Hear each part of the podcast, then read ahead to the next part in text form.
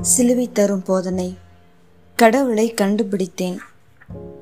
கடவுள் இல்லை என்பதை நிரூபிக்க முயன்ற நான் என் இயலாமையை தான் கண்டுபிடித்தேன். இக்கண்டுபிடிப்பு தான் கடவுள் இருப்பதை நான் காணச் செய்தது. ஒரு நாள் ஆபிரகாம் ஒரு பிச்சைக்காரனை தன் வீட்டிற்கு அழைத்து வந்தார்.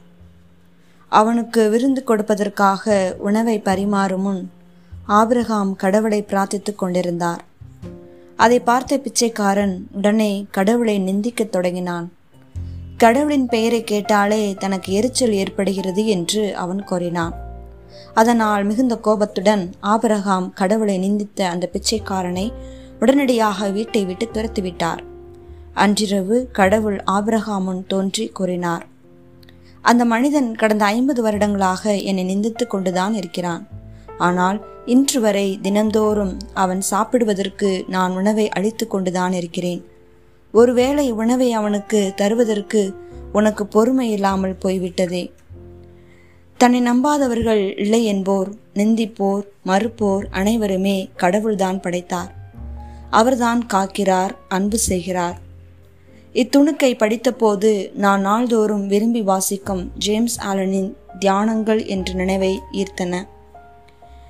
நமக்கும் மற்ற எல்லாருக்கும் இன்னொருவரின் நற்பண்பிலிருந்தோ இறைவனின் தெய்வீக தன்மையிலிருந்தும் கூட எந்த விதமான தன்னம்பிக்கையையோ அமைதியையோ தருவித்துக் கொள்ள முடியாது. நல்ல தன்மையுள்ள செயல்களை நாம் செய்கிற வரையில் விடாத தொடர்ந்து முயற்சியினால் நமது வாழ்க்கையினுள் இணைகிற வரையில் அதன் பேரின்பத்தையும் அமைதியையும் நம்பாமல் அறியவோ பெறவோ நம்மால் முடியாது.